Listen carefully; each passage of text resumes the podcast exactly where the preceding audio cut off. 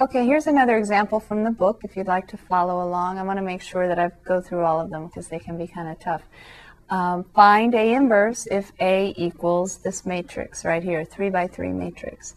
So when you're taking the test or just in life needing to find an inverse matrix, I know that happens a lot, um, you need to think, okay, what do I do first? And remember, the idea is A times A inverse needs to equal I. So A is the first part of the augmented matrix. So you just take the matrix you're given to find the inverse of. And then times A inverse now is going to be represented again by this line. And then it equals I. And since this is a 3 by 3, now I have to put I3 on the other side of the line. So this is shorthand for A times A inverse equals I.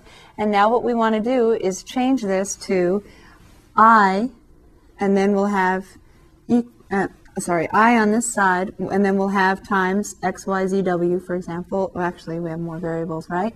X, Y, Z, W, A, B, C, whatever they are. I times that needs to equal A inverse, and so you'll have your A inverse on the right-hand side. So that's what we need to do. We need to convert the left-hand side to I so that the right-hand side will then be representing our A inverse. Because remember, this line is representing times A inverse. So I times A inverse is A inverse, and that's why it works. So we need to turn this into I. And so the first thing to do, it does make sense to go ahead and start with the top left corner. So we can pivot on that one there. It's already a 1, which is nice. So now we want zeros. Let's take a minute and do this on your own and come back. So I want zeros below. I'm going to rewrite the first row. This is even longer than the previous problems, but eventually we get there. We want a 0 here, so we need to add negative 2 to 2 to get it. So I'm going to take negative 2 times row 1 add it to row 2, and that's going to be our new row 2. Now your book, by the way, doesn't give the directions quite the same way. I, this is the way I like to do it. And it's hard to teach an old dog new tricks sometimes. And when it comes to just teaching, I just automatically do it this way. But in your book, it'll say uh, E2 prime, I believe, or R2 prime equals this. It's the same. It's the same thing. It's just different notation. It's that prime notation. And I'm just used to using this notation, so I hope that's not confusing for you. But this R2 would be the R2 prime or the E2 prime representing the second equation modified. And then these are the instructions that tell you how to get it. So we're going to take negative 2 times row 1, add it to row 2, and we get negative 2 plus 2 is 0, what, like I want. Now being consistent, negative 2 times 2 is negative 4, negative 4 plus 3 is negative 1. Negative 2 times 3 is negative 6. Negative 6 plus 10 is a positive 4. Negative 2 times 1 is negative 2 plus 0. Negative 2. Then we have 0 plus 1 is 1. 0 plus 0 is 0. Now technically I'm still multiplying them by negative 2, but 0 times anything is still 0. So double checking, negative 2 plus 2 is 0, negative 4 plus 3 is negative 1, negative 6 plus 10 is 4, negative 2 plus 0 is negative 2, 0 plus 1 is 1, and 0 plus 0 is 0. I want a 0 here as well, so if you haven't done it yet, take a minute to do that on your own, and then come back. Okay, so to get a 0 here, I need to add negative 3 oops, no, I need to add 3 to negative 3, so I want a 0 there. So I take 3 times row 1, add it to row 3, and put that in my new row 3. So 3 times 1 is 3, plus negative 3 is the 0 that I wanted. 3 times 2 is 6. 6 plus negative 6, oh, that gives me another 0. Let's see, negative 3 times 2 is, sorry, 3 times 2 is 6, plus a negative 6 is another 0. And then I have 3 times 3 is 9. 9 plus negative 8 is 1. Oh, that's nice. See, I have 0, 0, 1. That's good. I'm done with this row. And then I have 3 times 1 is 3 plus 0 is 3. 3 times 0 is 0 plus 0 is 0. And 3 times 0 is 0 plus 1 is 1. So now I'm much closer to my goal. I have my leading one with the two zeros below. So then I also notice that I have this nice row on the bottom, so I'm not going to have to do any more work on that one. So if you'd like, you could jump down here and put zeros here and here, or it's not that much work also to just change this negative 1 to a positive 1. So we'll just go in order. We'll change that negative 1 to a positive 1 by multiplying row 2 by negative 1. So I have negative 1 times, well, I don't need the 1, negative row 2 into row 2.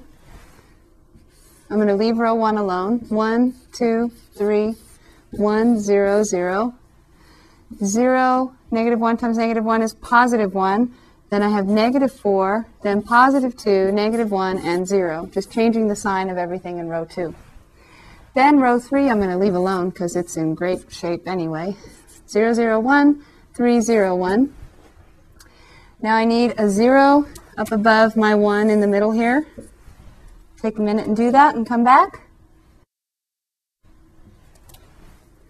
To get the zero here, I need to take negative 2 times row 2 added to row 1 and make that my new row 1. Negative 2, row 2, plus row 1, new row 1. 0 times negative 2 is still 0, plus 1 is still 1. Negative 2 plus 2 is 0. Positive 8, positive 8 plus 3 is 11. Negative 4 plus 1 is negative 3. Positive 2 plus 0 is positive 2. And 0 plus 0 is 0. And then I'm going to leave row 2 alone. Just rewrite it. And then I have 0, 0, 1, 3, 0, 1. And now I'm almost done. I need to have zeros up above my last one right here. So I'm going to pivot on this last one and get zeros up above. Whatever my resulting matrix is on the right will be my inverse. So I want to get zeros here and here. Take a minute and do that on your own, and then I will do it as well. Let's start with the 11. Let's get a 0 right there. So I want to take negative 11 times row 3 and add it to row 1 and make that my new row 1. So negative 11, row 3, plus row 1, put it in row 1. And I have 0 plus 1 is still 1, 0 plus 0 is still 0, negative 11 plus 11 is 0. Negative 33 plus a negative 3 is negative 36. 0 plus 2 is still 2. Negative 11 plus 0 is negative 11. It's very common to write 0 right here, but it's negative 11 plus 0, so it's negative 11. And then I also want to change the second row. If you haven't done that yet, take a minute to do that and come back.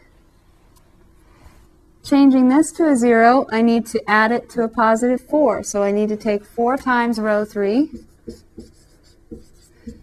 add it to row 2, and that's going to be my new row 2. 4 times 0 is still 0, plus 0 is still 0. 4 times 0 is 0, plus 1 is 1. 4 times 1 is 4, plus negative 4 is 0. 4 times 3 is 12. 12 plus 2 is 14. 4 times 0 is 0, plus negative 1 is negative 1. And 4 times 1 is 4, plus 1 is still 4. 4 times 1 is 4, plus 0 is 4. So I have 14, negative 1, and 4. I'm going to double check that. 0 plus 0 is 0. 0 plus 1 is 1. 4 plus negative 4 is 0. 12 plus 2 is 14. 0 plus negative 1 is negative 1, and 4 plus 0 is 4. The last row stays the same. And I have the identity, I3, times A inverse is A inverse. So A inverse is that matrix right there. A inverse is negative 36 2, negative 11, 14, negative 1, 4, 3, 0, 1. Now how do we check that this is the correct inverse? We do the multiplication. We take this times a over there, right? Now that negative 36 is not so fun, is it? Multiplying negative 36 by um, the, cor- the correct entries in A would, would take a little bit of time. I'm going to leave that to you for practice. Or I have an idea, why don't you use your calculator and practice the calculator technique as well? Because remember, on all of these problems, whenever you can, you want to practice on the calculator too, so that it, it's just second nature when you need it. Um, but it should work. If you take A inverse times A, you should get the identity.